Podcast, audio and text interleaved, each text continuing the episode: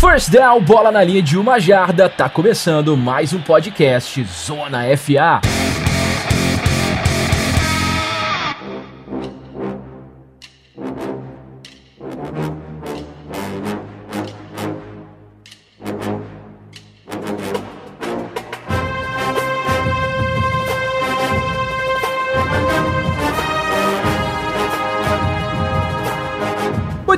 Senhoras e senhores, como vocês já devem ter visto aí no título do nosso episódio de hoje, hoje é uma data marcante, um número cabalístico para esse podcast, né? Chegamos à edição de número 100 do Zona FA.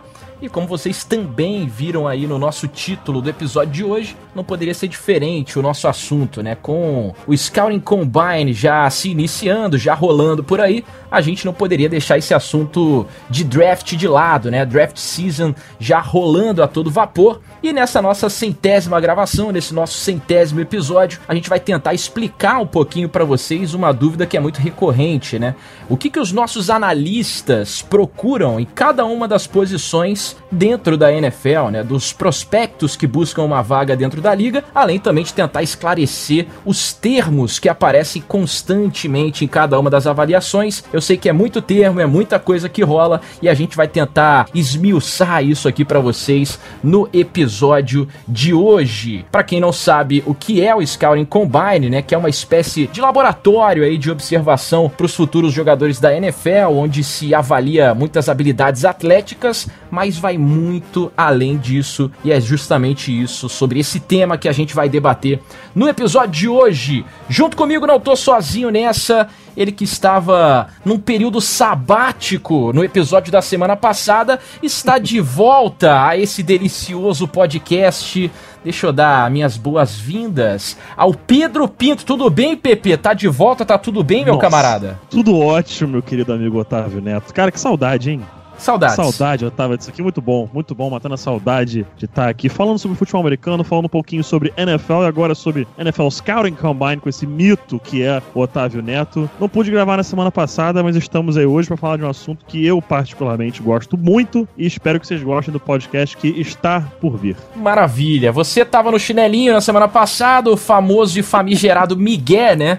Mas a, a gente, gente, é, é amigo. A gente é posterior, aí pede pra sair ali, tá? A gente é amigo e a gente finge que entende, né, Rafão? Tudo bem, tudo certo? Você, como sempre, presente aqui. Um exemplo de um exímio trabalhador desse podcast maravilhoso. The best ability is availability. Tô eu sempre sabia, aqui. Eu Não sabia que você ia falar isso, tinha certeza. Eu, se eu tivesse que apostar, mano, eu seria milionário agora. Mas é, eu, eu, vou começar pedindo para todo mundo que vai ouvir esse podcast. Não vai ser um podcast. Assim, é óbvio que a gente se xinga, se ama, vai ter risada no meio do caminho, mas não é um podcast que você vai ouvir sem prestar atenção. Então, pega esse podcast, tira um tempo, tenha paciência. Se quiser, pega um caderno, pega caneta. A gente vai dar muita informação no podcast explicando o que a gente está falando, o que a gente vai falar durante todo o processo, inclusive para o pessoal conseguir entender melhor o que a gente está passando. A gente já colocou o cartão do Josh, do Josh Allen, por exemplo. Já teve gente mandando dúvida lá no Twitter, a gente sempre tenta responder. Mas prestem atenção, tira o tempo. Se tá no carro, concentra e vem com a gente que pode parecer difícil, mas não é tanto assim. A gente vai tentar dar uma, uma, uma explicada aí, umas dicas de como entender melhor todo esse lance de avaliação de prospecto. Número dois, eu queria falar que no episódio 100, o Otávio Neto é o, aquela contratação feita na semana do Pro Bowl. Chegou na janelinha e já tá no 100, irmão. É um absurdo. Mas foi por e isso que eu aceitei o contrato, né? e, a, e, a, segunda que eu, ia, que eu ia falar é que o Belt é o Pablo do Corinthians, né? Fez a temporada inteira e na hora da foto do título meteu o pé. Então, grandes, grandes, grandes acontecimentos nesse episódio de hoje. Vamos em frente. Resta saber se a franquia vai, vai mandar um anel de título para ele também, né? Porque, assim, não jogar os playoffs fica difícil. É, vamos avaliar a conduta desse cidadão para saber se ele vai receber ou não o anel, se ele merece ou não receber o anel, né? É, Rafão já deu aí o spoiler, hoje não teremos a presença do nosso Guilherme Beltrão, desfalque para esse episódio de número 100 também com seus motivos peculiares aí, o seu chinelinho apurado para essa temporada, eu já, já vou levar essa reclamação para os nossos diretores porque cada semana é um analista diferente dando migué por aqui, mas tudo bem, né? Então... Encaminhe o seu e-mail para ouvidoria.zonefa.com.br, por gentileza.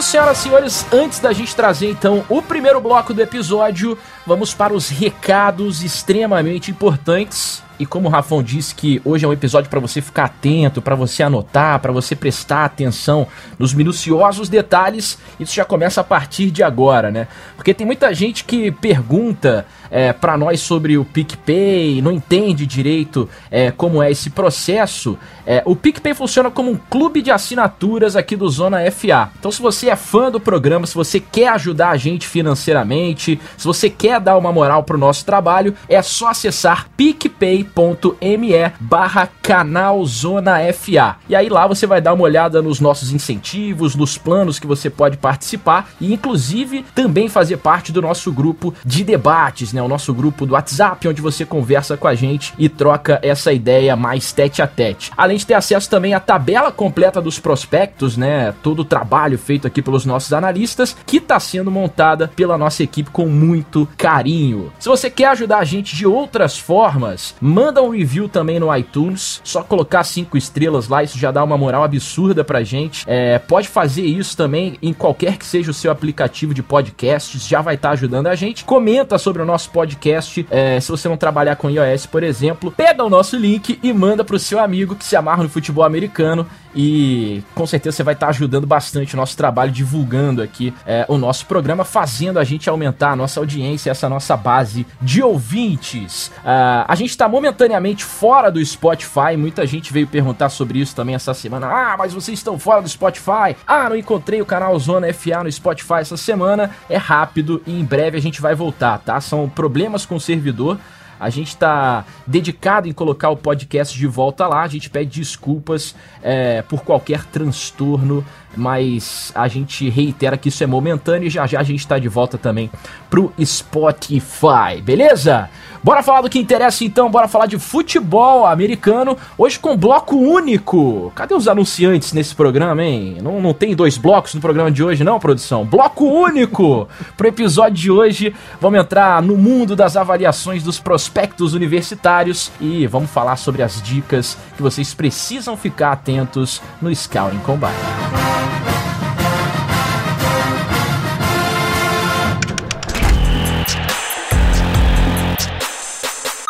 Podcast Zona FA.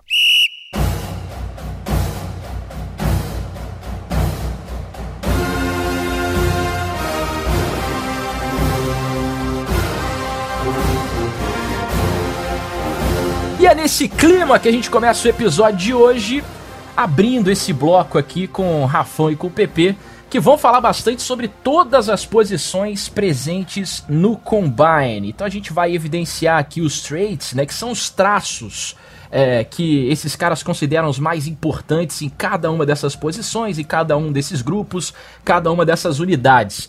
É, a, o intuito aqui, galera, é o seguinte: é a gente explicar para vocês como identificar e como avaliar esses traços, essas traits, é, em cada um dos jogadores, em cada uma dessas posições. Uh, a gente vai falar das posições aqui na ordem em que elas executam seus compromissos dentro do Combine, lembrando que nesse modelo de Combine, né, esse formato atual, ele é dividido em sete dias. Uh, então a gente tem muita coisa acontecendo em cada um dos dias uh, do Scouting Combine da NFL. No dia 1, por exemplo, a gente tem eles que também fazem parte de grupos e unidades da NFL, por que não? Como que é possível a gente avaliar Panthers, Kickers e Long Snappers. Passo essa bola para você, Pedro Pinto. É, realmente, é uma, é uma, posição que não tem muito o que se avaliar, os detalhes são muito pequenos. Quando você vai verificar a atuação de um kicker, você quer ver a consistência dele, quer ver é, o range dele, né, a distância máxima que ele consegue acertar um field goal, você quer ver a técnica, se tem pisado em falso ou não. Às vezes isso pode ser a diferença entre um field goal ser acertado ou não, né, o tempo que ele demora para bater nessa bola. Então é uma coisa assim, não, não demora muito para avaliar. Os punters, basicamente, a mesma coisa. Força na perna, mira, os tipos de punt que ele consegue executar, que a gente sabe que tem vários, tem o punt que você quer fazer a bola quicar para lateral, tem o punt que é o mais alto, tem o punt que você quer fazer a bola voltar, que ele quer que a bola morra num ponto específico. Então uma coisa também não demora muito. E long snapper, mesma coisa. Consistência, a técnica dele, se é uma coisa bem consistente, não, não é muito difícil avaliar. Você vê muito mais mesmo pelo aproveitamento dele na carreira do college do que pela própria uh, técnica no combine. É, e a gente sabe que no combine existem os drills em comum, os drills por posição, né? E se observa muito mecânicas específicas, né? E nesse caso dos Panthers, dos Kickers, dos Long Snappers, apesar disso não ser tão rico em habilidades para se observar dentro do combine, existe também ali os exames médicos, a avaliação psicológica, as entrevistas com os times também, então acho que tudo isso entra em observação nesse período. No primeiro dia a gente tem também a linha ofensiva e acho que ninguém melhor do que o Rafão Martins para falar sobre quais os traits que devem se observar, né? Quais são as avaliações que você considera importante para essa unidade, para esse grupo de linha ofensiva, Rafão? É, isso aí. Primeiro vou esclarecer que a gente vai falar sobre características físicas e intangíveis no final do grupo. E com certeza se aplica muito a linha ofensiva, principalmente o peso e a envergadura.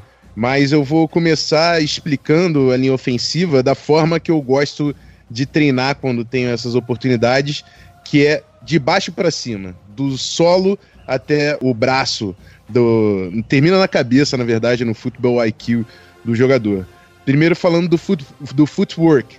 Quais são as técnicas, se ele consegue executar bem as técnicas de, de, de, passos né, em campo, os pass sets dele, como que ele, que ele arma em kick slide, ou então em buckle step. Kick slide é quando você ganha profundidade, mantendo o equilíbrio enquanto tá fazendo o movimento para você acompanhar o pass rusher. O buckle step quando você aproxima da linha de scrimmage é um passo de força para sustentar, seja um, um movimento para o interior da linha ou seja um próprio bull rush, você estabilizar melhor a sua base para fazer uma contraforça. Então, footwork é como o jogador executa essas técnicas, é, falando simplesmente do movimento de pernas dele. Partindo para pad level e leverage. Pad level é a altura do bloqueio quando o jogador se engaja com, outro, com o adversário, e leverage é como ele aproveita as oportunidades é, de fraqueza do adversário. Por exemplo, um adversário que está na inércia vai ser mais difícil de ser movido que um adversário que você pega em ângulo. Em ângulo, ele não vai ter tanta capacidade de fazer uma força contrária a você. Então você tem que posicionar o seu quadril é, de, de, preferência em ângulos para você conseguir bloqueios mais fáceis. É, fazer também o pad level, a altura do bloqueio, você vai estar tá com um atleta com braços e pernas flexionados. A, a capacidade de gerar força vem da extensão desses membros. Você com os braços é, esticados e as pernas esticadas, sua capacidade de gerar força é muito pequena. Então, quando você fala de leverage, é a capacidade de gerar força e, e as oportunidades que você tem de conseguir empurrar o adversário ou até bloquear o adversário em situações de passe, é, a partir da, do, do, seu posicionamento de quadril e da, da, altura do seu, do seu bloqueio. Strike timing e técnicas de, de mãos. É, o strike timing, você fala, é quando o jogador vai atingir o defensor com, com as suas mãos e o importante do strike timing é o seguinte: o jogador tem que saber a extensão da sua envergadura, que ele não pode projetar o dorso. Se ele projetar o peito dele para frente para atingir o adversário, ele perde equilíbrio, ele compromete a sua postura. Então, é você entender até onde o seu bra braço vai e tendo sempre aquele máximo ditado que é você quer estabelecer o primeiro contato para mandar na jogada, para impor o seu jogo e botar o seu adversário no modo reativo, não ao contrário. Em técnicas de mão, você fala do bloqueio do jogador ser fechado, porque o bloqueio aberto, primeira coisa é você bloqueia o, o, o adversário aberto, seus braços provavelmente não vão estar tão flexionados, você consegue gerar menos força, além de estar tá expondo o seu peito. E eu sempre treino que o seu peito é o seu templo. Ninguém pode chegar no seu peito, você perde o controle da situação.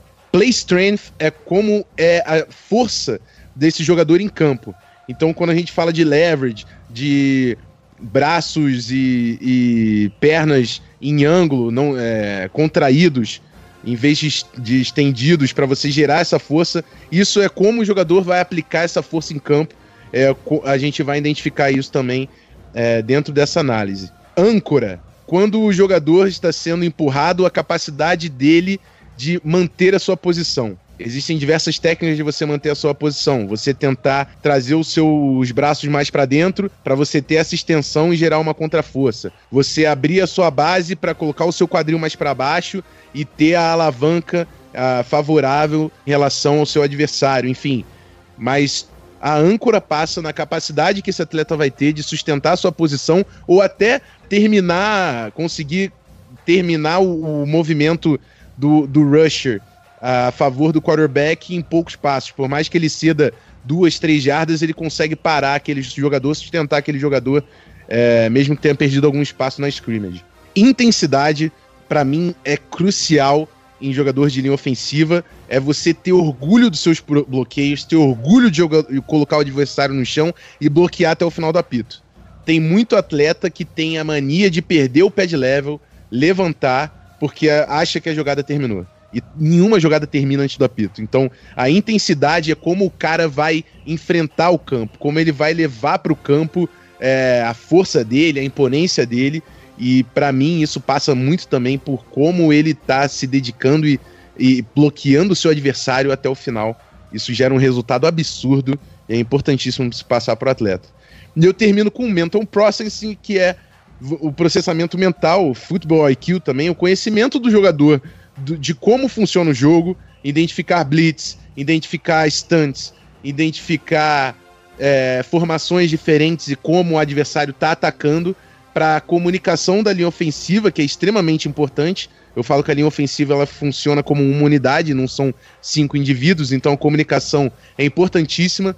O que eu treino muito também é que comunicação não é você se comunicar a, de falar, Falar é importantíssimo também, mas você precisa ouvir e receber a informação do seu companheiro para tentar um ajudar o outro e assim a linha ofensiva funcionar da melhor forma possível. Bom, acho que eu passei por todos os quesitos e consegui dar um resumão bem legal. Eu, eu vou reforçar que se tiver ainda sobrado algum termo que o pessoal tem dúvida, manda para a gente no Twitter. Isso vai se, se valer durante todos os grupos, mas é isso é pauta para discussão aí para bastante tempo ainda, né? Acho que o mais interessante que você destacou aí de, dentre todos esses atributos, né, é, é provar que é, um staff de ataque pode valorizar a progressão aí de, de linha ofensiva como um, um ponto crucial para um ataque de uma franquia, né? E isso fica muito interessante da gente ver minuciosamente em cada um desses atributos. É, eu acho que assim, eu como um cara leigo nesse quesito, é, eu assisto o Combine pensando muito que os jogadores de linha ofensiva é, têm ali o supino, né? O bench press é, talvez como, como uma espera de excelência entre os jogadores dessa posição. É, você acha que os coaches e a galera que fica de olho, os analistas, também levam isso em consideração, Rafa? Bench press é, é interessante porque é, o bench press ele não reflete 100% no, no, no, trabalho da OL. O, o, cara, eu sempre falo para meus jogadores de linha ofensiva: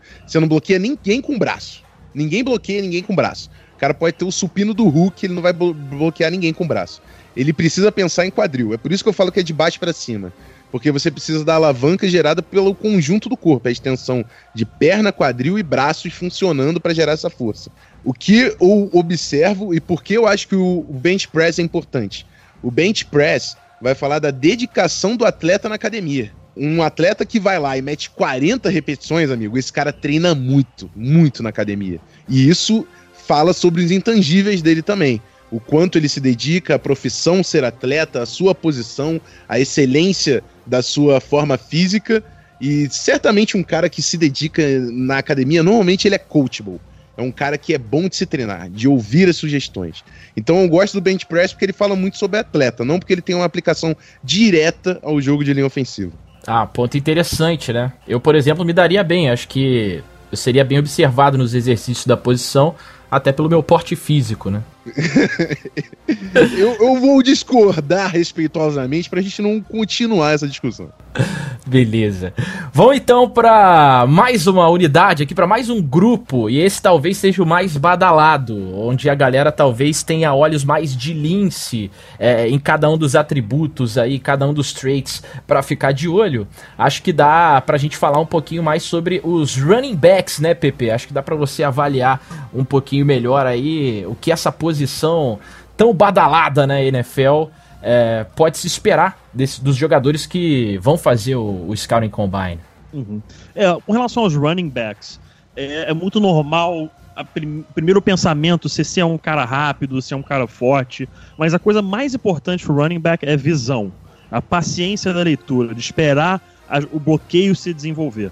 Porque se o running back recebe o handoff do, do, do, do, quarterback e ataca diretamente a linha ofensiva, ataca a linha de scrimmage, muitas vezes os bloqueios não se estabeleceram. Muitas vezes o buraco ainda não se abriu. Então ele tem que ter a paciência. O pessoal costuma ouvir muito aí aquela coisa que o, a paciência que o Le'Veon Bell tem é uma coisa fora de série. E de fato é, ele tem muita calma de esperar o bloqueio abrir.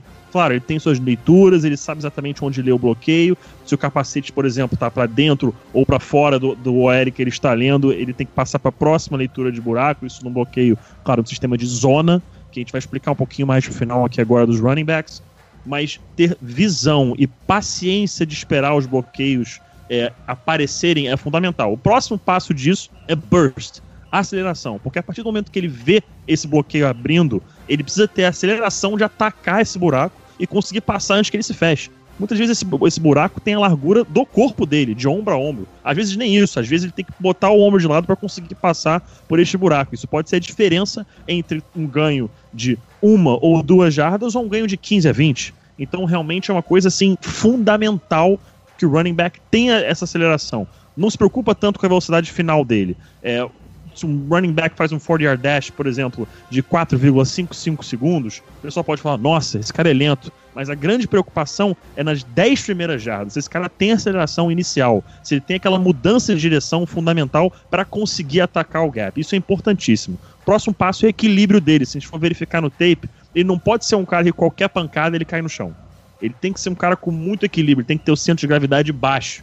Então por isso que a gente vê, por exemplo, algumas vezes a crítica running back, ele, ele corre muito em pé. Ele corre muito alto. Isso significa que é um cara que qualquer pancada na altura dos ombros, ele pode perder o equilíbrio com a pancada um pouco mais alta. E isso faz com que você perca um pouco a pontuação na sua nota final de avaliação pro draft. Né? Então, um cara que corre com o centro de gravidade baixo, corre com pad level baixo, Rafão já citou isso no, na linha ofensiva, a gente vai ouvir isso no podcast inteiro.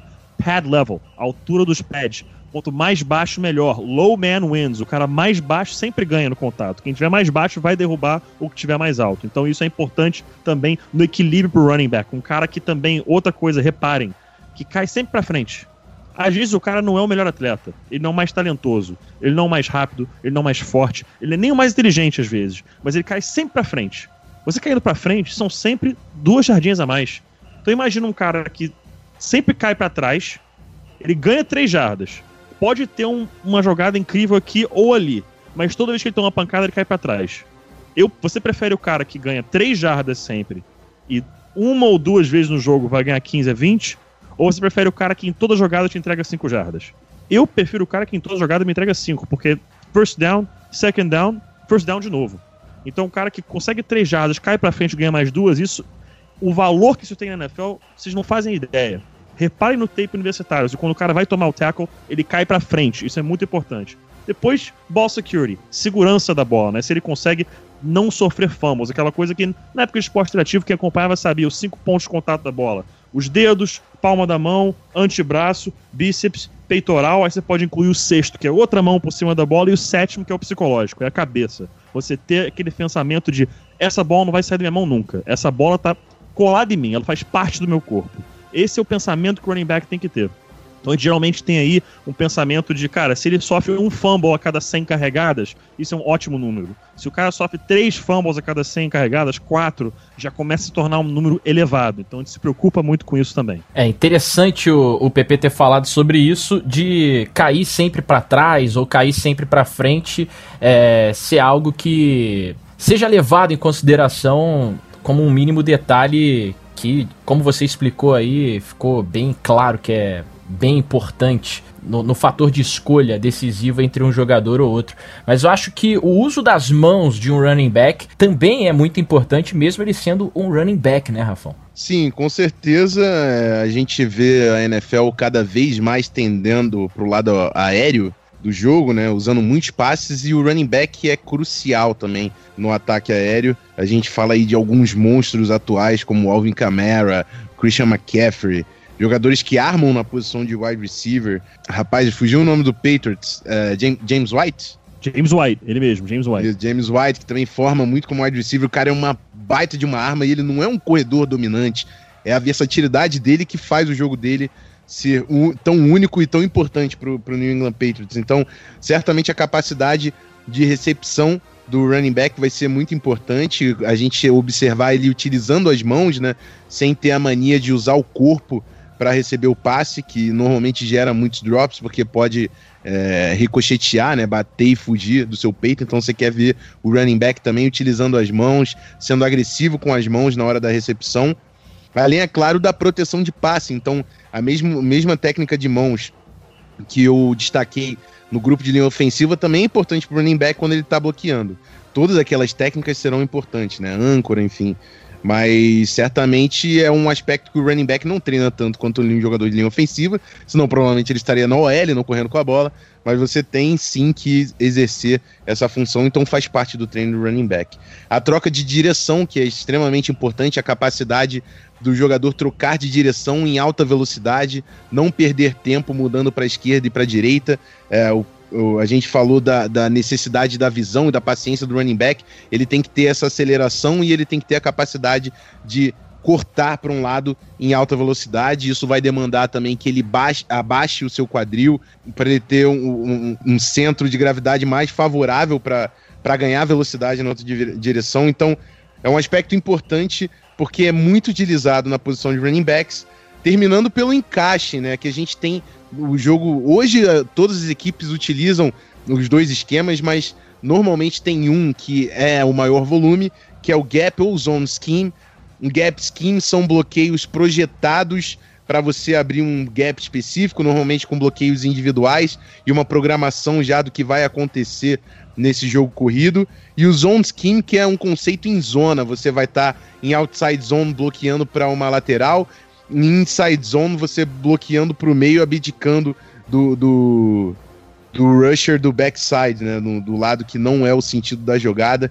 Então são, são conceitos importantes e você sempre tenta entender qual é aquela habilidade daquele jogador, o que faz dele ter um melhor encaixe em cada esquema. Um jogador mais físico normalmente é, vai ser melhor utilizado em, em gap scheme, que você vai ter power runs com pools, né, com lideranças de fullback e de, e de guards, Tyrants que sejam, então você quer uma pressão maior na linha, você vai explorar melhor o lado físico do seu running back. Se for um running back mais ágil, que corte muito rápido, o esquema de zona é interessante porque você vai estar com toda a sua linha em movimento, toda a sua defesa em movimento e vai ter, vai contar com a capacidade do seu atleta, do seu running back, de identificar o espaço que está sendo aberto nesse movimento e fazer um corte preciso para achar a, a, cutback lane, né, o espaço que vai ser aberto é, ao, ao, você cortar para o sentido contrário da jogada. Então são pontos importantes também para complementar a posição de running back. Tá certo, acho que ficou bem claro e bem evidente aqui para a gente conseguir pescar o que, que, pode ser interessante. Eu acho que o, o combine ele pode ser muito traiçoeiro também, principalmente para running backs, né? Porque você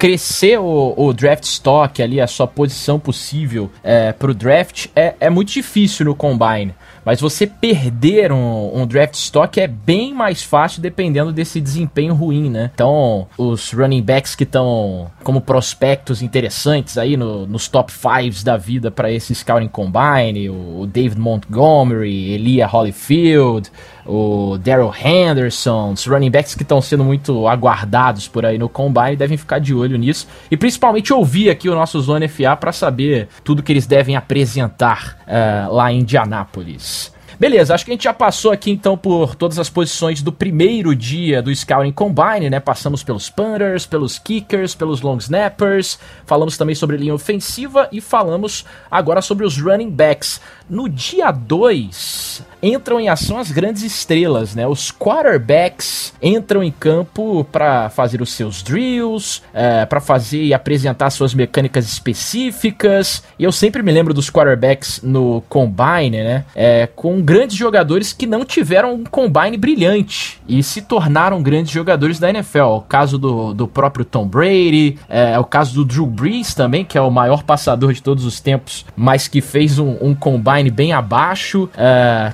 PP, acho que ninguém melhor do que você para analisar para a gente é, e trazer esses atributos, né, do que, que a gente pode observar minuciosamente é, em um quarterback que está tentando se inserir na liga através do draft, é, mostrando serviço no combine. Pois é, Otávio. O mais importante para o quarterback acaba sendo sempre o football IQ. Né? A inteligência dele com relação ao esporte, processamento mental, se ele é um cara que consegue captar rapidamente conceitos, se ele tem memória boa, se ele consegue entender tudo que está acontecendo ao seu redor, né? Se é um cara que compreende o que os 11 do ataque e os 11 da defesa estão fazendo. Isso é uma coisa fundamental. Né? O quarterback ele tem que entender tudo que acontece no campo. Ele tem que saber é, inclusive entre uma jogada e outra, ele tem que ter uma compreensão da situação, qual descida tá, quantas jardas falta, quanto tempo tem no jogo, é uma situação que eu posso arriscar, uma situação que eu não posso arriscar. Ele tem que estar tá sabendo disso o tempo todo. Pré-snap, ele tem muitos checks a serem feitos. Ele tem que. Chegou na linha de scrimmage, primeira coisa que ele faz, leitura de shell. Quantos safes tem no fundo? Tem dois? Tem um? Qual a possível cobertura com isso? Ah, se tem dois ou um, beleza. Próxima leitura, corners, eles estão afastados, eles estão olhando para mim, eles estão enquadrados com o wide receiver, estão com a cabeça virada para mim ou não. Vou olhar pro meu end, ele tá coberto por alguém ou não tá? Os linebackers estão posicionados na situação blitz ou não estão? Onde estão os buracos na linha ofensiva? Quantos jogadores eu tenho bloqueando contra quantos defensores eu tenho dentro do box? Onde está meu mismatch? Onde eu tenho leverage? Então, são muitos detalhes que tem que saber. Então, o football IQ dele é uma coisa. É o número um, é o mais importante para mim, é o football IQ. Número dois, como ele é no quadro. A gente viu isso no, no ano do draft do Deshaun Watson. Muita gente botando o Deshaun Watson para sair de repente no meio da rodada, no meio do first round, outros mais pro topo, outro, outros mais pro final da primeira rodada. A gente viu isso acontecer com Carson Wentz também, pessoal supondo que ele poderia ser mais alto. Com Carson Wentz, o Eagles se apaixonou por ele e com o Deshaun Watson, o Texans se apaixonaram por ele. Por quê? Ele, na reunião de 15 minutos, conquistou. Ele mostrou no quadro o entendimento que ele tem, o tipo de líder que ele é. Isso é uma coisa fundamental. Você quer entender o que move o cara. Quer entender por que, que ele ama futebol americano. Quer entender por que, que ele quer jogar esse esporte pro resto da vida dele e tornar disso a sua profissão. O tipo de líder é fundamental. É tem que ser um cara que encaixa bem com o técnico, que não necessariamente tem personalidades parecidas, mas encaixa bem, se dá bem com o head coach. Porque se não tiver um relacionamento saudável com o head coach, não vai dar certo. Não adianta. Pode tentar o que for, isso não vai funcionar. Isso é fundamental. Tem que saber o tipo de líder que você vai ter no vestiário. Depois vem o arm talent, né? O talento que ele tem no braço. Se é um cara que consegue fazer todos os passos necessários para a NFL. Eu não estou dizendo coisa de Josh Allen. Se é um cara que consegue lançar a bola 70, 80 jardas. Ele vai lançar a bola 80 jardas uma vez, talvez duas na temporada. A gente quer saber se o cara consegue fazer todos os passos que existem no playbook, se é um cara que consegue botar a bola a tempo lá, porque ela não pode ficar muito tempo no ar se ele consegue lançar aquela bola é, a 20 jardas na lateral oposta da hash que ele tiver, isso é importantíssimo. É, não é o mais fundamental, mas ele tem que conseguir completar todo tipo de passes possíveis. A antecipação, isso é outra coisa que me incomoda bastante. Que a gente vê muitos jogadores universitários não conseguindo fazer isso, mas para mim, de novo, entra, está entre os mais importantes.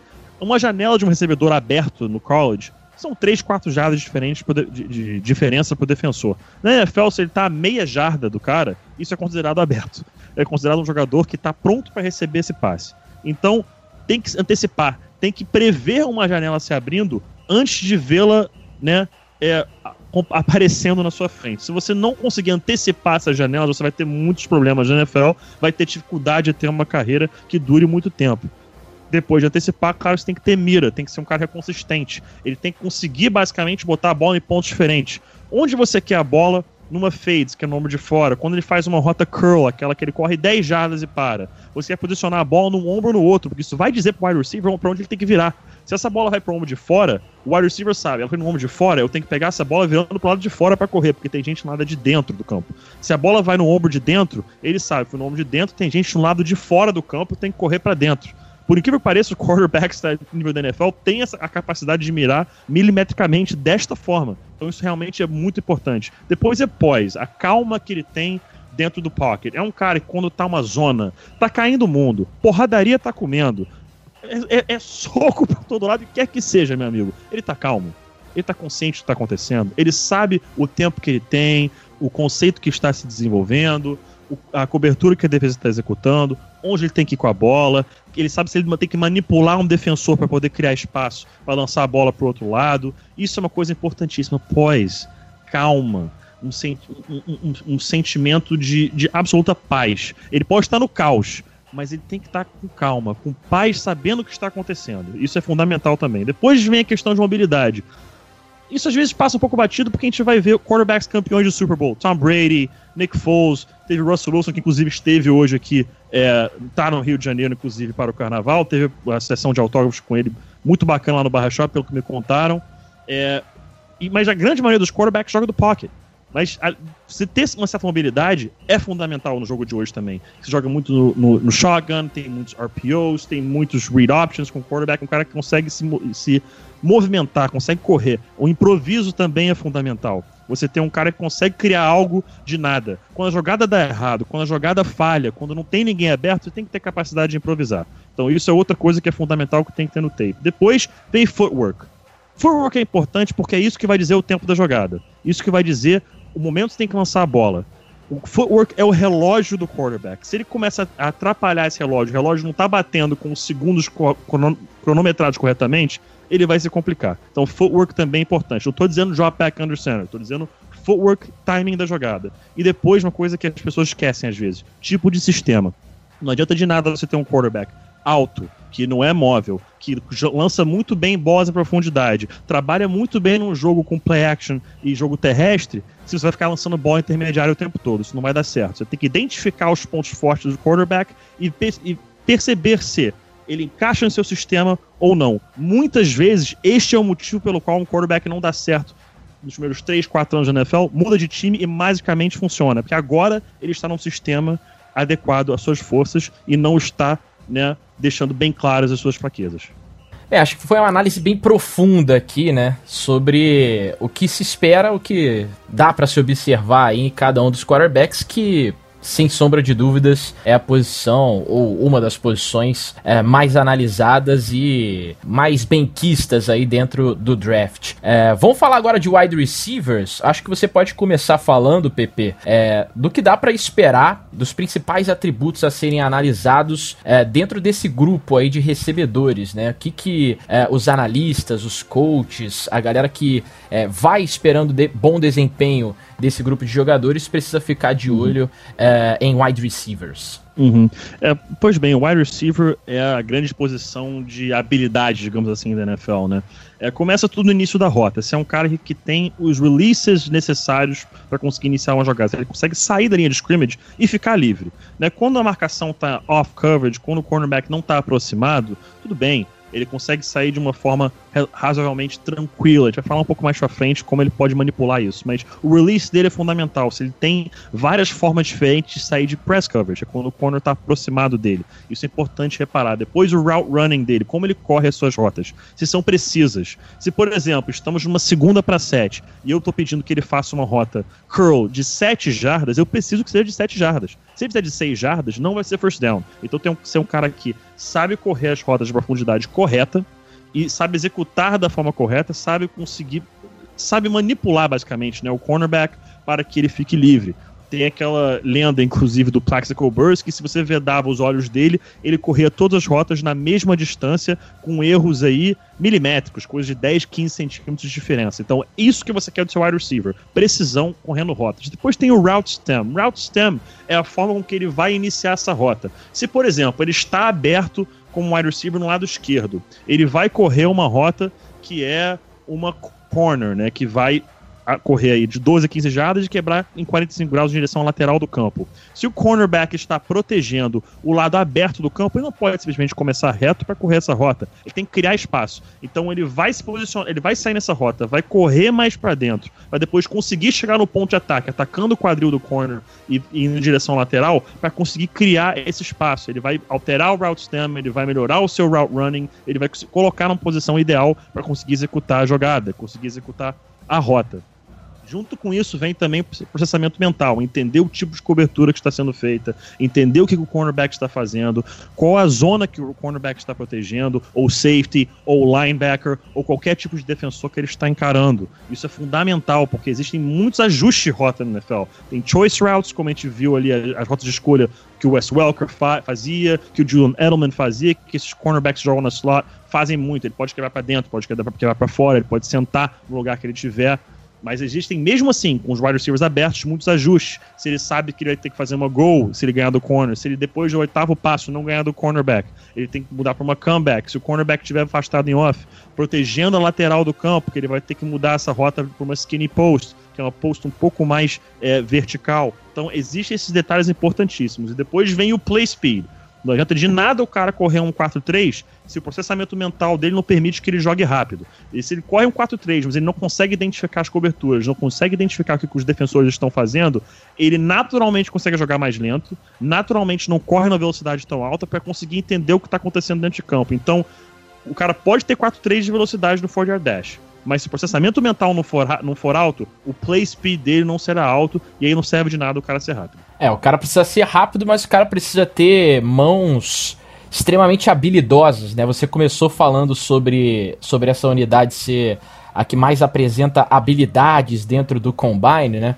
E eu lembro também que as grandes estrelas da NFL uh, eh, passam pelo, pelo corpo de wide receivers jogadores caros e etc. Mas eu me lembro, cara, da, da primeira vez que um wide receiver não foi selecionado na, na primeira rodada do draft, eu, que foi no ano do Deshaun Jackson, né? Se eu não me engano, 2009, 2008, 2009, eu tava entrando na faculdade. Foi 2008 ou 2009, eu não tenho certeza agora.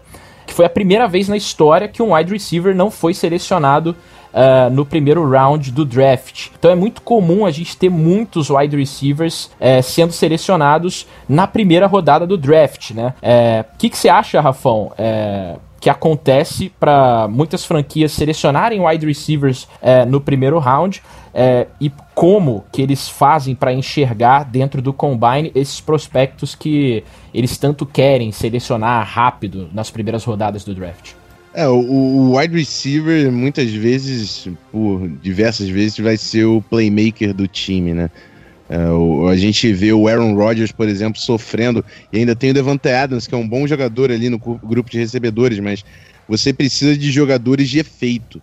O Vikings, que chegou à, à final da NFC, o Thielen e o Diggs carregavam aquele time, então você quer jogadores que causem impacto no seu, no seu, no seu time, e por muitas vezes você tem um bom quarterback, tem um bom sistema, mas falta o cara de impacto. É, eu lembro agora de cabeça do Colts com Andrew Luck, tem o T.Y. Hilton lá, mas podia ter um cara com um impacto maior. O, o 49ers, por exemplo, Jimmy Garoppolo, que não tem um recebedor de impacto.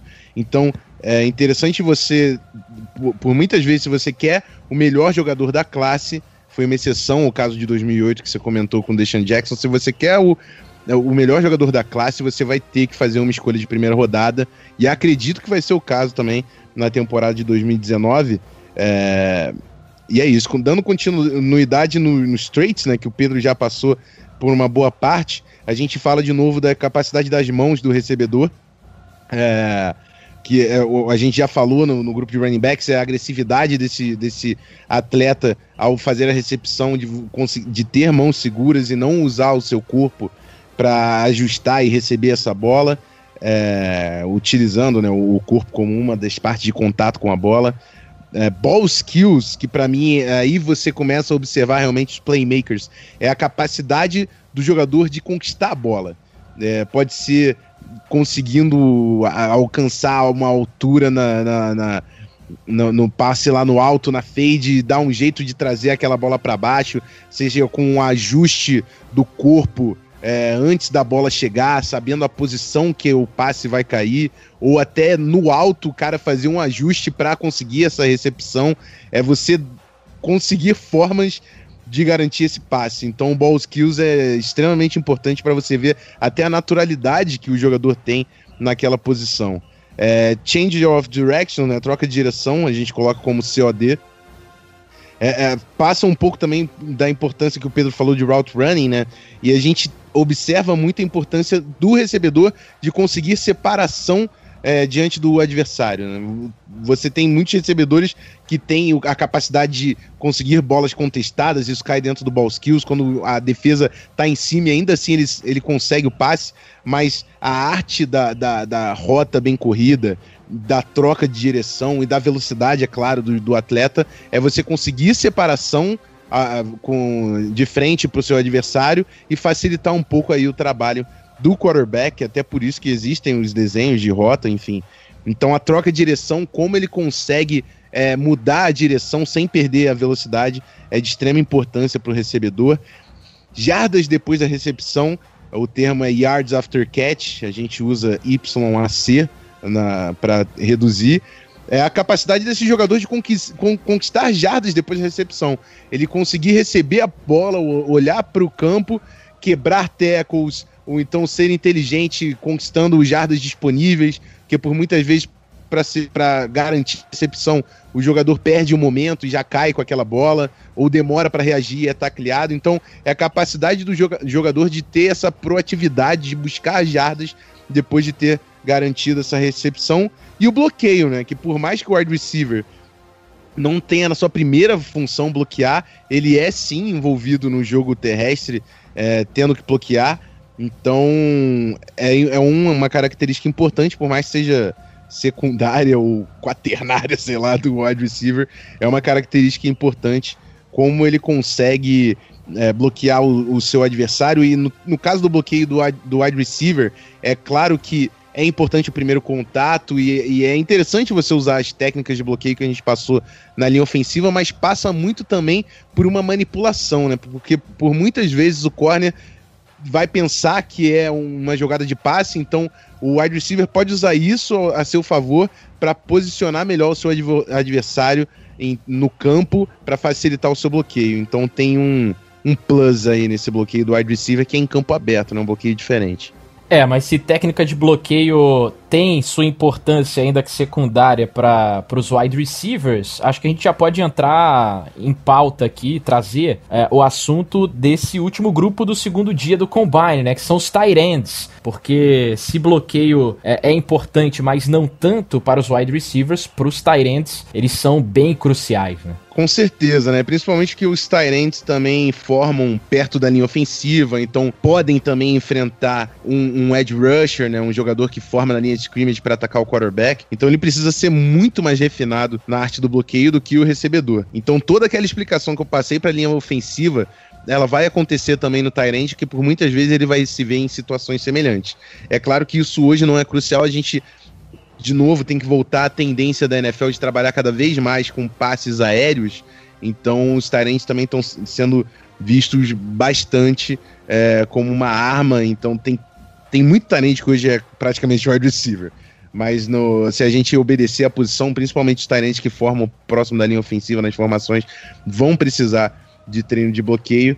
É, mas também é importante falar do, do mental processing, né? Isso vai passar pela, pela reação do jogador, identifica, é, identificar defesas, é, comunicação com a linha ofensiva. A partir do momento que o Tyrande está na, na scrimmage, ele vai precisar é, também fazer parte dessa comunicação, porque ele faz parte da proteção. Então, é, a partir do momento que ele está contando, ele tem que comunicar com todo mundo. É, as mãos, é claro, né? O, Tyrande tem, tem o mesmo comentário que a gente fez sobre wide receivers, tem que ser agressivo com as mãos, ter mãos seguras, garantir a recepção sem usar o corpo. E a gente vê muito isso em Tyrands por ter um corpo mais largo, a tendência de usar o corpo. Mas é importante, sempre que você treina um recebedor, você é, reforçar a importância de utilizar as mãos, que é a forma mais segura de você garantir o passe.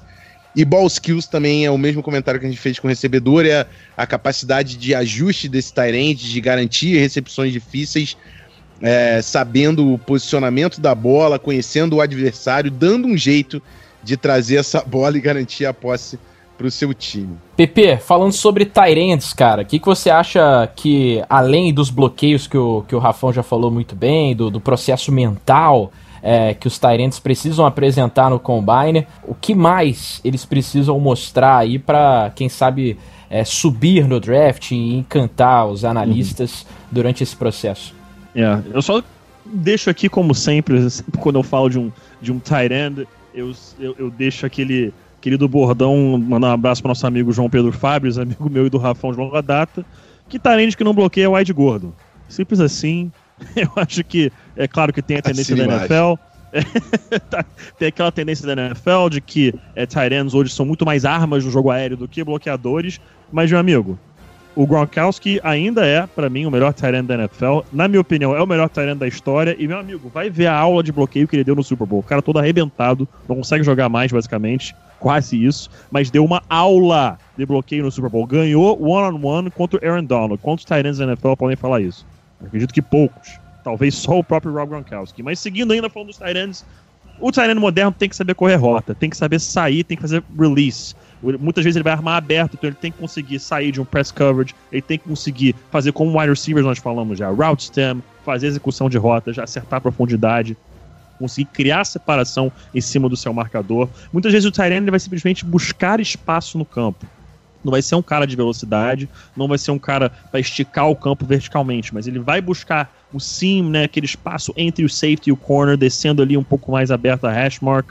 É um cara que é, vai buscar esse espaço entre as zonas, as costas dos linebackers, entre os linebackers, um pouco mais ali uh, de slot. É um cara que vai usar muito espaço do campo. A gente vê muito aí a tendência é, recente, dos últimos 20 anos, digamos, até da NFL, a buscarem ends que têm um passado de basquete, que jogaram basquete que fosse é, no colégio ou no universitário, para ele ter uma noção de posicionamento do corpo dele. Isso é uma coisa que a gente vê muito aí nos ends. Não é para ele pegar a bola com o corpo. Rafão já falou, tem que pegar com as mãos, mas usar o seu corpo para criar espaço. E depois, com a bola nas mãos, tem que ter o yards after the catch, o yak, conseguir ganhar essas jardas após a recepção. Pode não ser o cara mais rápido, pode não ser o cara mais ágil, mas ele tem porte físico para conseguir atropelar linebackers e safeties na NFL de hoje. Os, os, linebackers diminuíram de tamanho, os safeties diminuíram de tamanho, os tight ends só aumentam de tamanho. Então, tem que usar esse porte físico a seu favor. Um dos maiores mismatches, né? Uma das maiores vantagens competitivas de um contra um que existem hoje na NFL está nos tight ends. Um cara desse, como Rob Gronkowski, Travis Kelsey, Zach Ertz, entre outros, um cara desse hoje em dia não tem preço você ter um jogador como esse na sua franquia e o mismatch que ele traz ao longo de uma partida. Ok, passamos então a página dos Tyrants, cara, e acho que a gente já pode entrar no dia 3 do Combine pra gente começar a falar de linha defensiva que faz parte de uma classe que vem muito forte, né? Essa classe é, do próximo draft é realmente bem rica em jogadores de linha defensiva e eu tenho certeza que os treinadores, os coaches de linha defensiva vão estar tá observando esse combine muito de perto, né? Bem próximos do combine para ver esses drills e, e, ver como os jogadores vão estar tá sendo comandados e o que, que eles vão estar tá apresentando. Acho que vocês já podem começar a falar sobre o que dá pra gente observar em jogadores de linha defensiva é, e como que jogadores e prospectos bons, como vem essa classe agora de 2019, podem apresentar e, enfim, é, tem que mostrar de serviço, sentir aquela, aquela sensação de tarefa bem feita no combine para jogadores dessa posição. É, o, o, de novo vou começar de baixo para cima, porque eu acho que tem muitas semelhanças de li linha defensiva e linha ofensiva, que foi a primeira parte que a gente fez aqui no, no primeiro dia do Combine. É, a diferença é que o jogador de linha ofensiva ele quer bloquear e o de linha defensiva ele não quer ser bloqueado. Então vai ter uma diferença de técnica aí, principalmente em posição de quadril e, e, e na utilização das mãos. Eu começo a falar do first step, que é a reação do jogador ao snap, ele ganhar a vantagem isso vai do timing dele em relação ao snap e da aceleração que ele consegue colocar para ganhar profundidade e forçar o OL a, a, correr atrás e acabar comprometendo a sua posição para ganhar essa distância. Além do first step, falo de hand technique, que é a técnica de mãos. É, e aí tem um ditado que entra também que eu sempre falo pro Pedro, que é beat the hands, beat the man. Então, o cara que é um, um rusher competente, isso passa também para a linha defensiva. Estou usando o, o exemplo do rusher, estou falando em situação de pass rush. O defensive tackle também vai utilizar. Mas a, a, o hand technique ele vai além do pass rush, porque ele é exatamente você utilizar as suas mãos para tirar o bloqueio do jogador de linha ofensiva. Você não, você quer estabelecer o primeiro contato. Se o jogador de linha ofensiva conseguiu encaixar o bloqueio em você e você não tirou esse braço, o jogador de linha ofensiva estabeleceu o primeiro contato. A partir do momento que o jogador de linha defensiva conseguiu bater no braço do jogador de linha ofensiva, seja na mão, seja no cotovelo, seja no antebraço, enfim, conseguiu deslocar o jogador, não deixar o seu peito ser atingido e se posicionar melhor, porque isso automaticamente vai acontecer, ele vai deslocar o quadril quando fazer, fizer esse trabalho de mãos. Você coloca o jogador de linha ofensiva em modo reativo e você começa a impor o seu ritmo, o seu plano de ataque em campo. Então, a importância do primeiro contato e a importância da técnica de mãos.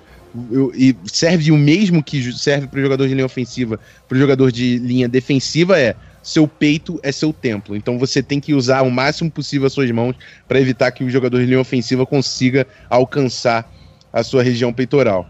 É, rush and counter moves, aí você já parte para uma parte específica da pressão ao quarterback, é, que é a técnica que o jogador utiliza para chegar ao quarterback. É, existe o speed rush, que é você utilizar a sua velocidade, mas também contar com a sua flexibilidade para você abaixar o quadril, dificultar o bloqueio do jogador de linha ofensiva, porque você vai tentar colocar o seu quadril do lado do OL, abaixar a sua base para impossibilitar o bloqueio do jogador e conseguir fazer o seu ângulo melhorar em relação ao quarterback. É, na parte de mãos tem o, o club, tem que é você bater para dentro o braço do jogador de linha ofensiva. Tem o swim, que é você depois do club, utilizar o seu outro braço por cima para conseguir colocar o seu corpo atrás do, do OL. Tem o SWAT, que é você vindo de baixo para cima para trazer o seu corpo para baixo e conseguir uma alavanca melhor em relação ao jogador de linha ofensiva, tirando o braço dele, enfim. São técnicas específicas de movimentos de pass rush que o jogador pode utilizar. É, o counter move é quando você, no seu, no seu, na sua primeira ação por fora do jogador, você não. Na sua primeira ação em alguma direção, na verdade, que em, def em defensive tackle não necessariamente vai ser por fora, mas se você tem o seu primeiro plano de ataque frustrado, o que você consegue fazer para improvisar, se desvencilhar e chegar ao quarterback? Num caso de você usar o speed rush e o offensive tackle ter ganho, ganho profundidade bloqueado, você conseguir é, uma outra técnica para chegar ao quarterback. Pode ser um spin, você ataca o lado de fora e depois faz um giro para chegar no lado de dentro. Pode ser o próprio club, você caiu pro lado de fora, foi bloqueado, você tirar o corpo do jogador e, e para chegar por dentro também. O, o bull and jerk, que é quando você faz um bull rush mas você vê que seu Bull Rush foi frustrado, você não ganhou é, profundidade, você não conseguiu jogar o jogador de linha ofensiva para dentro do pocket, o jerk nada mais é do que um holding ilegal, isso deveria ser falta, juiz. Você traz e agarra o jogador de linha ofensiva para ele perder o seu, o seu equilíbrio e você se livrar desse. Então, o counter moves é na verdade um segundo movimento para você alcançar efetivamente o quarterback. Run defense, a gente vai falar da capacidade de ancoragem, do pad, do pad level do jogador de defesa. Quando bloqueado em situações de corrida, ele manter a sua posição na scrimmage e não permitir o avanço do time adversário. É, de novo, vai da, do pad level, a altura do, do, do pad dele em relação ao jogador de linha ofensiva, porque vai dar uma alavancagem, situação de alavanca vai ficar favorável à defesa, e a âncora também, ele conseguir abaixar a base e sustentar esse bloqueio do, do jogador de OL tackling, que é a capacidade de fazer tackle se você é um jogador de defesa, tudo começa pelo tackle. Você tem que saber derrubar o adversário que está com a bola sem cometer faltas e eficientemente para não garantir jardas a mais do que você já deixou aquele cara conquistar. Cobertura, isso vale mais para o edge rusher, né, que muitas vezes é um, é um linebacker. É, a gente vai aprofundar a cobertura falando de linebackers e corners mas realmente é você conseguir identificar as rotas, identificar padrões de ataque, saber ocupar a sua posição quando é um bloqueio em zona e quando é um bloqueio individual, que raramente acontece nessas situações para linha defensiva, é você ter a troca de direção e conseguir acompanhar o seu, o seu recebedor. Block sharing, a gente também vai aprofundar melhor no linebacker, você conseguir se desvencilhar do, dos bloqueios e, e, conseguir também olhar a jogada identificar o que está acontecendo enquanto está sendo bloqueado.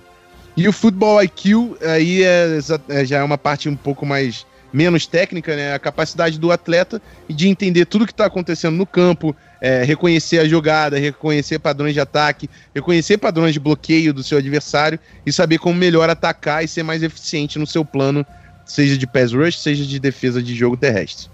E eu acho que dentro disso a gente fecha o espectro técnico aí de linha defensiva. Fecha e fecha muito bem explicadinho e amarradinho, cara. Gostei aí da, das suas explicações.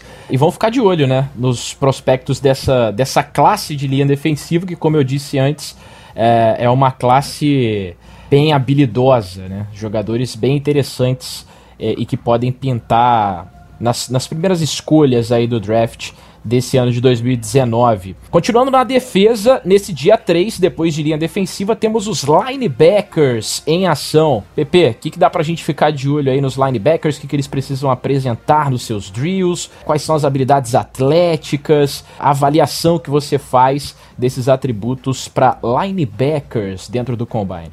É, por, por, mais que tenhamos aí transferido da linha defensiva para linebackers, fica aqui o fato de que, gente, Ed Oliver não é um off-ball linebacker, tá? Não lembro quem foi que falou isso no Twitter, qual, entre aspas, especialista americano falou, mas o Ed Oliver vai jogar na linha defensiva, tá bom? Vamos começar a avaliação por aqui. Então, partindo para os linebackers. Como sempre, processamento mental é sempre uma parte fundamental do jogo. Você tem que entender o que você está vendo, tem que compreender os conceitos, tem que saber o que é linha ofensiva, quarterback, running back, que todo mundo está fazendo, especialmente dentro do box. Estamos falando aqui de off-ball linebackers. Não estamos falando de edge rushers. O Rafão cobriu basicamente o que um edge rusher vai fazer. Um outside linebacker de 34, aí, digamos, por exemplo, o Von Miller um edge rusher que joga com a mão no chão, né, como é o Miles Garrett no Cleveland Browns, tem a mesma atuação. A diferença é que o, o esse linebacker que é o Von Miller tem que fazer algumas coisas de cobertura, como falaremos agora. Tem processamento mental, isso entra também pro play speed. Se ele entendendo o que acontece na frente dele, ele consegue atuar numa velocidade elevada de jogo. Isso anda junto sempre, né? O mental processing, processamento mental, junto com a velocidade de jogo dele, sempre caminham juntos. É, junto nessa parte de processamento, tem o fato de ler o triângulo. O que é o triângulo? Ele vai ler né, a bola, ele vai ler o quarterback exchange, né, aquele ponto que ele vai trocar essa bola com o running back, para que lado o quarterback está indo, para onde o running back está indo, e ele vai ler o jogador de linha ofensiva que está imediatamente à sua frente. Se ele está alinhado, digamos, basicamente frente a frente com o guard, a mais distância, é claro, ele vai fazer, ler esse triângulo, né, essas três combinações aí que eu falei, para entender o que está acontecendo na jogada. É sempre essa leitura que o linebacker faz. Ele vai re and react. R&R, RR, né, que, como dizem os americanos. Ele vai ler e reagir com o que está acontecendo. Isso é fundamental. O primeiro passo que ele dá tem que ser ágil, tem que ser na direção correta. Isso é importantíssimo. O primeiro passo que um linebacker tem. Ele tem que ter velocidade para conseguir chegar no ponto, chegar no gap que ele tem que atacar, chegar no lateral que ele tem que atacar. Ele tem que saber navegar pelo trânsito, navegar pelo lixo. O que é navegar pelo lixo? Um linebacker, digamos aí, é, como o Luke Kuechly, que joga no meio da defesa, se acontece, por exemplo, um screenplay, uma screen pro wide receiver para qualquer lado do campo. Ele não vai simplesmente correr até lá com o campo livre, campo aberto, tranquilamente para ele fazer o que ele quiser. Vai ter um monte de jogador pelo meio, vai ter jogador da defesa, vai ter jogador do ataque, vai ter jogador caído no chão, vai ter alguém tentando bloqueá-lo, vai ter um bloqueio acontecendo na sua frente. Ele tem que saber navegar isso de uma forma muito tranquila, de uma forma suave. Então é fundamental você identificar isso no linebacker. Ele consegue navegar pelo lixo com tranquilidade. Isso inclui também a mudança de direção dele. Se ele consegue parar, plantar abruptamente, mudar a direção, acelerar novamente. Isso também é muito importante para um linebacker. Depois vem o ponto de ataque. Se ele, quando ele chega no ponto de ataque, digamos em uma corrida, no gap que seja, se ele chega com agressividade, se ele chega batendo, se ele vai chegar tomando a pancada ou aplicando a pancada em alguém, se ele vai chegar no gap correto, se ele vai chegar no ângulo correto, porque muitas vezes ele, ele identifica o ponto correto, toma o ângulo errado em direção à bola e acaba perdendo. Na hora de dar o tackle, não consegue dar corretamente. Quando ele chega nesse ponto de ataque, quando ele aplicou a força, chegou no, da forma correta, vem de novo o que o Rafão falou, block sharing, se ele consegue sair do bloqueio, se alguém chega para bloqueá-lo, se quando engatar o bloqueio ele consegue sair rapidamente, enquanto ou até mesmo enquanto o bloqueio está acontecendo, identificar o que tá, onde a jogada está indo, identificar para onde a corrida ou o passe, no caso que ocorreu, está indo. Então ele tem que saber sair deste bloqueio, isso é fundamental. Depois vem tackling, que é o fundamento mais importante do futebol americano. Você consegue derrubar o adversário, você vai conseguir baixar o seu quadril, baixar os ombros, é, é, é, enquadrar ali, basicamente, né, com o, seu, com o adversário. Conseguir aplicar o ombro, cabeça lateralmente, é, os dois braços abraçando para tirar a perna do chão. Se a técnica está correta, para você conseguir tirar o apoio do jogador tem do solo. Isso é fundamental, isso é muito importante. Se o linebacker não sabe fazer tackle, meu amigo, esquece. Esse cara não pode jogar futebol americano. Eu diria que é o fundamento mais importante pro, pro linebacker é saber efetuar um tackle, senão não vai funcionar. Depois vem um detalhe muito importante que eu vou gastar um pouco mais de tempo nisso. É um jogador de bolha ou não? Bubble ou não? O que é um jogador de bolha? Quando você identifica um jogador é, da linha defensiva que joga, digamos, no gap B, que é entre o guard e o tackle, muitas vezes pode ter um linebacker alinhado diretamente na reta atrás dele ou não. Se ele está diretamente alinhado atrás desse jogador, 3, 4 jardas atrás desse jogador no gap B, que é entre o guard e tackle, esse linebacker joga coberto. Por que esse linebacker joga coberto? Ele é um cara que não é muito bom no, atacando o ponto de ataque, é um cara não muito bom para fazer o shed de bloqueio, é um cara não muito bom para tentar cobrir esse ponto do campo sozinho. Ele não tem o porte físico para isso, não tem a força para isso. Então ele vai jogar coberto. Aí o linebacker pode jogar na bolha, pode jogar no bubble. É um cara que é muito bom no ponto de ataque, é muito bom block sharing, ele tem uma reação, uma leitura do triângulo fantástica. Então ele pode ficar responsável por cobrir esse gap. Então aí nessa situação a gente vai ver uma defesa que vai jogar como defensor no gap C, que é no ombro de fora do, ta do tackle e, e, e, no ombro de dentro do tight end, no gap A, que é entre o center e o guard, e um linebacker a 3, 4 jardas de, distâncias, de distância, cobrindo o gap B. Ele está na bolha, tem uma bolha na frente dele, não tem um jogador, tem uma bolha. Então esse jogador sabe jogar na bolha. Tem essa diferença e isso é muito importante. Você saber como você vai utilizar esse linebacker no seu sistema. Se você é um sistema que gosta de jogar com linebacker coberto ou gosta de jogar com linebacker descoberto. Isso é fundamental para se identificar. Então, muita atenção em, no linebacker, no ponto de ataque, no block sharing dele. Isso é muito importante. Depois vem a parte do jogo aéreo, que às vezes passa despercebido no jogo moderno da NFL, é fundamental. Se ele sabe jogar em zona. Jogando em zona, ele tem que saber a profundidade que ele tem que afundar, ele tem que saber o conceito que está ocorrendo, ele tem que ler os olhos do quarterback. Ele tem que chegar no ponto dele o mais rápido possível. Isso é importantíssimo. Não adianta de nada você ter uma zona especificada pro linebacker e não conseguir chegar a tempo, não conseguir chegar neste ponto a tempo de defender sua zona do campo. Ele conseguir identificar as rotas que estão entrando na sua área, passar uma rota para a próxima zona, acompanhar que aquele ditado dentro da zona que você cobre, quem passa ali dentro é marcação mano a mano. Você carrega o cara do início da zona até o final da zona, passa pro próximo e se preocupa com o seu próximo problema. Então, dentro da zona dele é basicamente uma marcação mano a mano. E depois vem, é claro, marcação mano a mano. Linebacker hoje tem que ser um cara muito versátil, tem que conseguir marcar tight ends, tem que conseguir marcar running backs. Os running backs cada vez mais alinhando como wide receivers. Então a gente vê aí linebackers que tradicionalmente pesavam aí 240, 250 libras, caindo agora para 230, 225, 220. Jogadores mais leves, como o Mark Barron, do Rams, pesa aí 200 e poucas libras, é um cara que tradicionalmente era safety, mas hoje em dia joga como linebacker, porque requer jogadores mais ágeis e mais rápidos, conseguem marcar o jogo aéreo. Então, linebacker é uma posição que nos últimos 10 anos, pouquíssimo tempo, 10 no máximo 15 anos, mudou drasticamente. Né? Eu diria que linebacker e tight end são as duas posições que mais mudaram nos últimos 10, 15 anos. É, em, puramente em termos de o, o corpo que o cara tem, o nível de atleticismo que o cara tem, mudou demais. Então, é, realmente, linebacker é uma posição que, se o cara é fora de série, ele sai altíssimo do draft. E tem alguns nomes interessantes na, na classe desse ano, mas muita atenção a tudo isso que eu falei. o, o linebacker no ponto de ataque, ele conseguindo sair dos bloqueios, navegar pelo lixo. Eu, não, eu, eu, repito isso inúmeras vezes, porque isso é fundamental. Não adianta de nada ser um cara ágil que cobre de um lado do campo do, é, é, é, do campo, se ele não consegue passar dos jogadores que estão no meio, identificando ali como chegar com o ângulo correto, leitura de triângulo, enfim. É, é uma posição das mais bonitas de se ver jogando no futebol americano. E eu assino embaixo, cara. Concordo muito com você. É, não tem esse vasto conhecimento que você acabou de demonstrar aqui, mas eu gosto muito de ver bons linebackers em ação na NFL.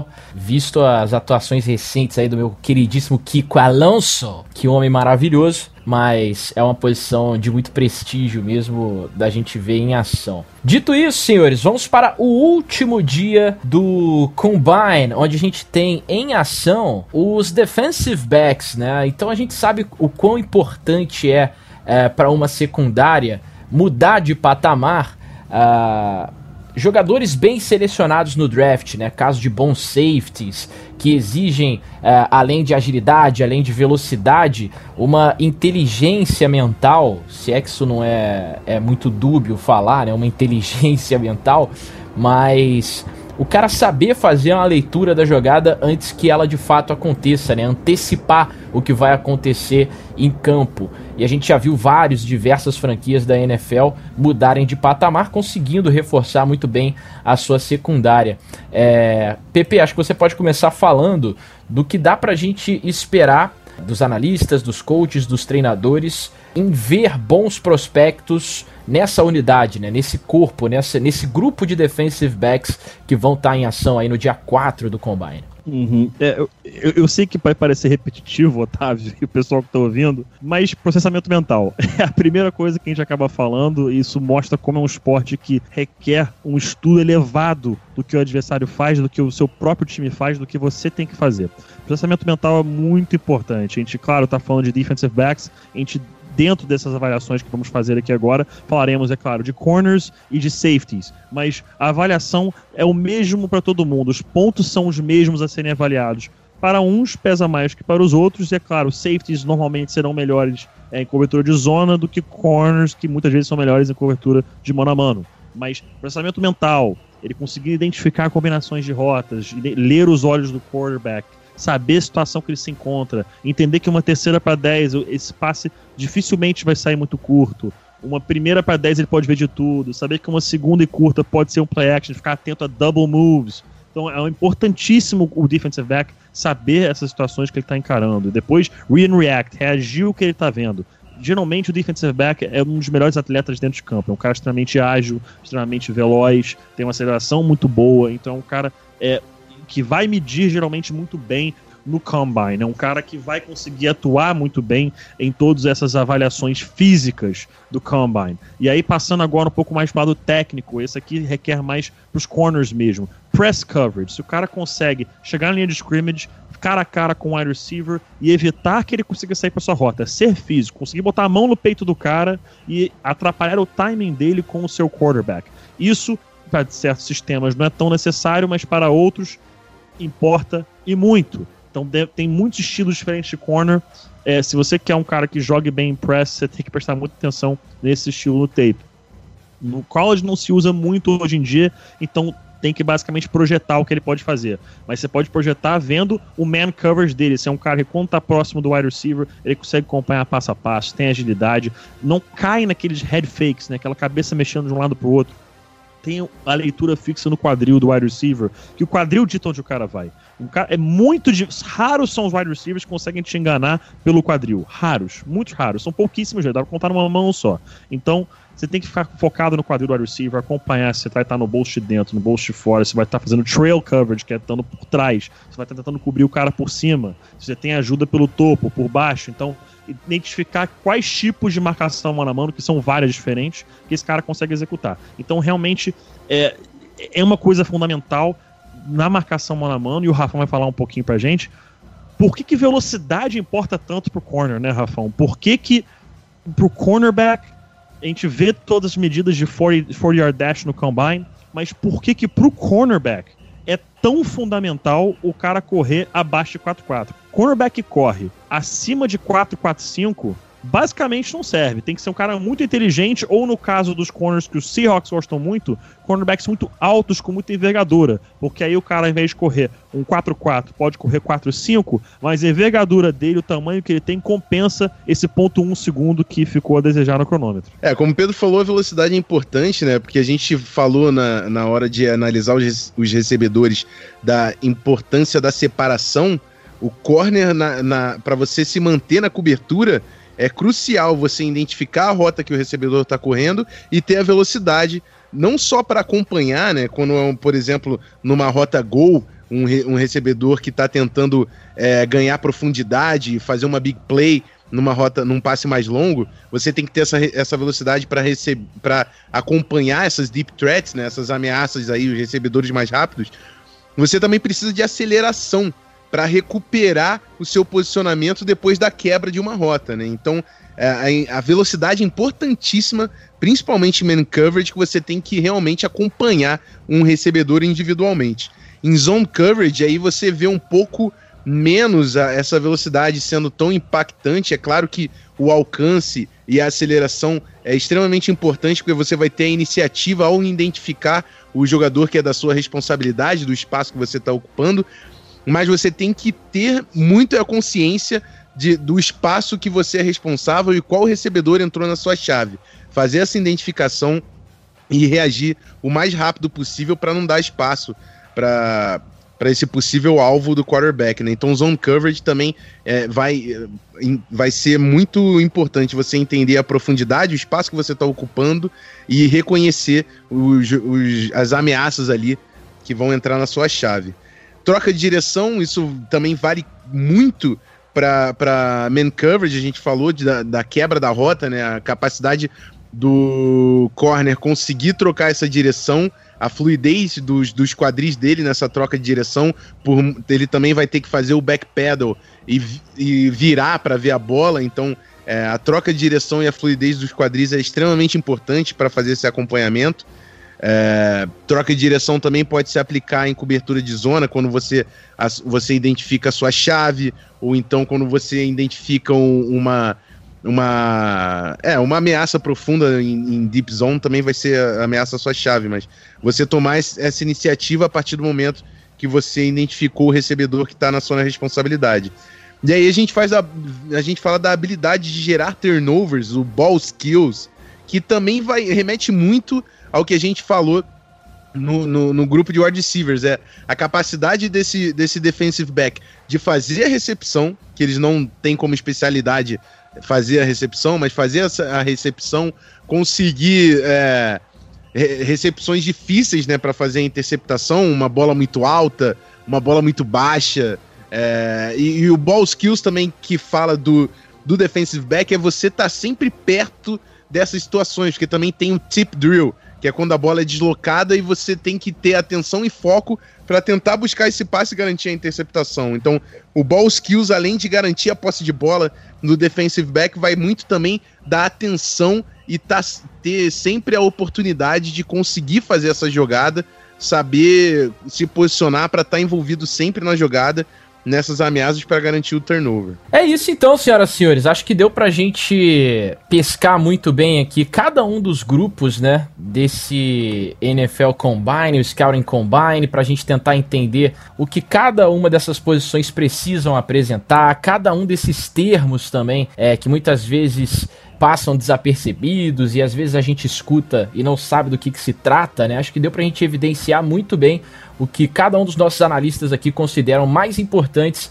dentro de cada uma dessas posições, cada um desses grupos que dentro desse novo formato, esse formato atual aí de uma semana de NFL Combine, é, vão estar divididos em dias é, mostrando em drills de posição, drills em comum, mecânicas específicas que eles precisam apresentar é, para as franquias da liga que vão, evidentemente, draftar esses jogadores. É, esse, essa espécie de laboratório, né, para observação de futuros jogadores da NFL, tá cada vez mais interessante da gente acompanhar. E aqui no Zona FA, claro, a gente tenta elucidar isso para vocês com a presença marcante e inteligente do, do Rafão e do PP, que foi um episódio bem interessante pra gente acompanhar. Para ficar perfeito episódio, só o fato do Guilherme Beltrão estar tá aqui. Todo mundo sabe que eu odeio ele. É, eu, eu também curti bastante esse tá formato tá sem o Guilherme é Beltrão, viu? Não, não, tá não. Você, assim, você, é que vocês, eu sei que é brincadeira, mas o Beltrão é de fato ódio. Eu não gosto. entendeu? Não é um amigo, então eu fico feliz que ele não está presente no episódio de hoje. E, não é um puro trash talker, né? O coração tá sendo sincero nesse aspecto. Algo que a gente acha que não falou, cara, e que eu acho interessante dizer, e talvez muita gente não saiba, existe dentro do, Combine também, algo que eles chamam de Wonderlic Test, né? Que é um Opa. teste como a gente fazia na escola, né? Que são ali perguntas, se eu não me engano, são 40 perguntas, é uma provinha do Enem para treinar ali e testar um pouco de, de precisão de conhecimento mesmo do, dos jogadores, né? Capacidade cognitiva, capacidade de analogia a determinados assuntos. É, queria que vocês, antes da gente encerrar esse bloco aqui e partir para os nossos finalmente, que vocês falassem sobre isso, cara. Porque é, acaba sendo um bicho papão de muitos dos jogadores também, né? Que, que mostram muito talento e habilidade física no, nos drills e, e, nos testes específicos, mas que também precisa mostrar conhecimento, como diria aquele sábio, atenção Brasil, papel e caneta na mão. É, assim, o Wonderlic é uma, é uma prova que consiste de 50 perguntas que deveriam ser feitas em 12 minutos no máximo, né? Pontuação máxima é 50, pontuação mínima é zero e é considerado uma nota de 20 uma pessoa de inteligência média, né? Isso perante a, perante a sociedade mesmo, é a, a pontuação média desta prova. Historicamente falando, a nota mais alta até hoje atingida, se não me engano, 48. É, o Ryan Fitzpatrick, não à toa estudou em Harvard, conseguiu tirar um 48. Mas existem notas historicamente muito baixas, né? É, dessas histórias que a gente tem aí, o Vince Young, quando ele fez um teste, tirou 6 que foi uma coisa um pouco absurda. Tá seguinte, sabendo refez, legal. É, refez o teste. É, um outro teste teria sido dito, né? Ele tirou 16, Jim Kelly tirou 15, Lamar Jackson 13, Ray Lewis 13. Quem mais aqui que o pessoal pode conhecer? O Frank Gore tirou 6. Então aí notas um pouco mais baixas. E aí você vê as notas médias, né? Por posição. Não à toa, a gente vive falando aqui que offensive tackle é a posição mais inteligente no time de americano e é a média mais alta. A média de offensive tackle é de 26, center 25, quarterback 24, guard, offensive guard, né? 23, tight end 22, safety e linebacker 19, cornerback 18, wide receiver e fullback 17 e running back, o halfback 16. Essa é a nota média aí, é, basicamente, com relação às posições na NFL. Será que tem porteiro do Enem lá também para fechar a porta? e só para dizer que uh, a nota nota não era de fato o Ryan Fitzpatrick, me enganei. A nota mais alta, historicamente falando, é do Pat McKinley, que tirou em 1975 perfeitos 50 pontos no Wonderlic, foi a única pontuação de 50. Ryan Fitzpatrick e Ben Watson fizeram 48. É, Blaine Gabbert, 42. Calvin Johnson, 41, Carson Wentz 40, Eli Manning 39, Andrew Luck 37, Colin Kaepernick 37, Jared Goff 36, Jonathan Ogden e Aaron Rodgers 35, Tom Brady 33, então essas são as pontuações aí é bastante acima da média, historicamente falando. Os nerds CDFs da NFL, né? Vamos fechar esse bloco aqui então, cara, e já já a gente volta para os agradecimentos finais e, evidentemente, as últimas palavras aqui dos nossos analistas. Voltamos já.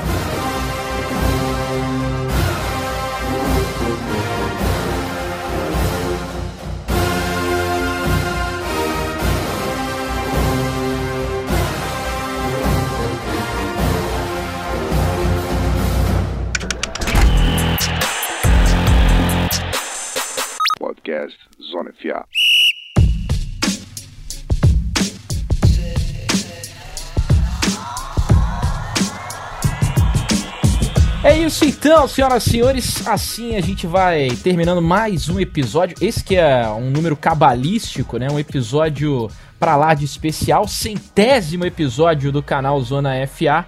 É, agradecer a todos que ficaram até o final, que escutaram esse episódio é, de certa forma bem complexo, com muitos termos técnicos, mas eu considero de suma importância para quem quer ter aquele aquele quesinho a mais, né? Aquele plus de conhecimento na NFL. A gente sabe que nesse período de draft season, esse período a, a, até a, a, NFL começar de fato, a gente sabe que setembro sempre chega, né?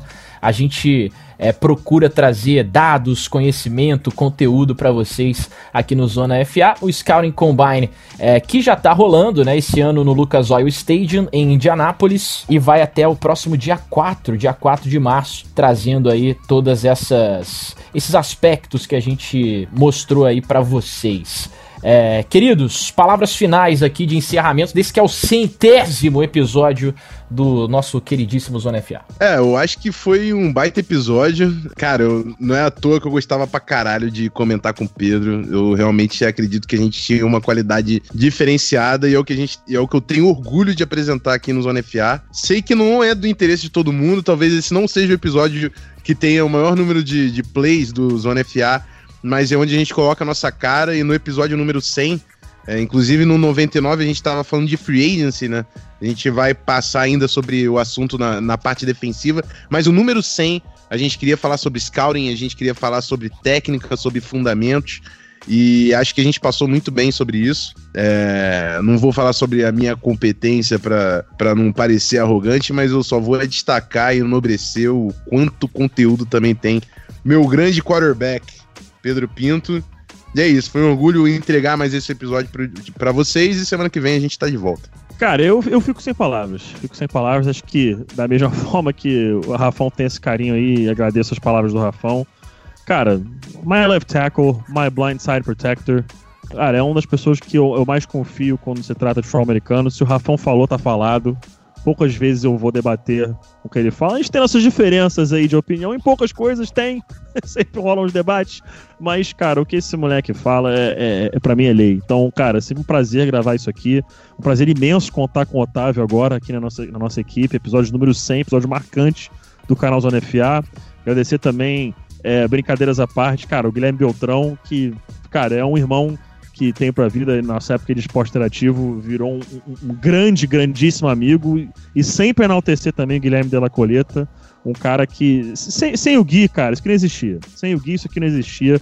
Pode ter certeza disso, certeza. Agradecer a todos vocês que escutam isso aqui, cara, semanalmente. É, às vezes a gente acaba falhando aí na entrega do podcast.